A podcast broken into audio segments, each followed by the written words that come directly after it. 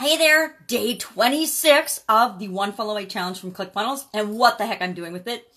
Today is all about funnel audibles. And I don't know why they call it funnel audibles. Now, maybe it's because I came from a quality background and we did audits.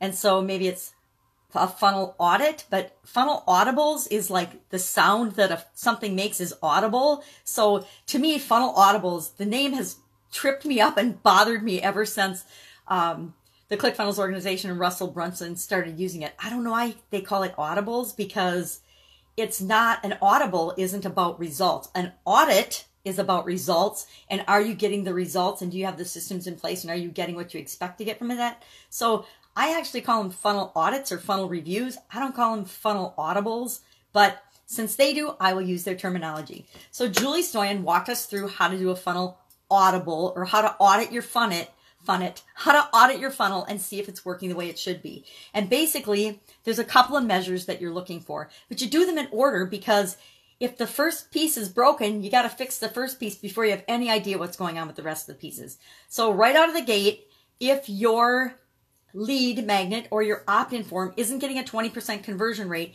it probably means you don't have enough traffic coming into it yet. If you've only got 100 people that have visited the site and you're less than 20%, you still can't make a decision on whether that works or not. You need to have probably at least a thousand people or a thousand people that are exposed to your funnel before you can tell even if that first number makes any sense. At least that's in my book. So I look at something and until I've gotten a thousand impressions on it and a thousand people have looked at it, I don't make any decision about it. I'll let it run usually I'll do 24 hours. And if I don't have a thousand people having looked at it in, in 24 hours, then I know that I got to fix my lead magnet.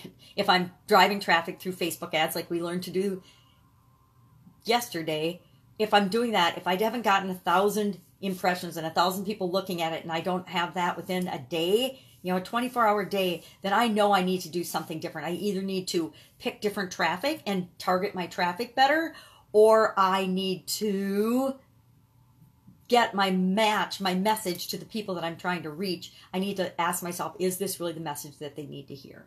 But 20%, that's what we're looking for on that very first step. Then the next step, our sales page, we're looking for a 1 to 5% take rate. We're looking for between 1 and 5% of the people that opt in and see that page to actually go ahead and make a sale. That is why we need enough traffic going through the front end to be able to decide if the numbers make sense or not.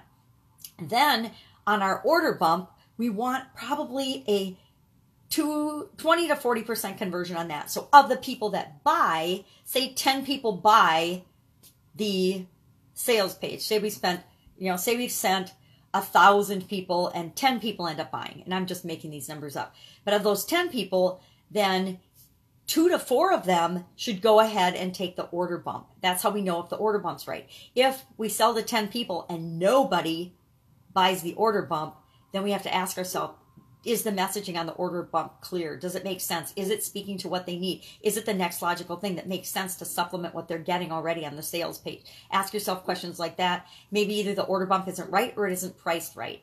You can hear the dog barking. I'm going to be in trouble. And then the next step is our one-time offer. Our one-time offer should convert at 3 to 10%.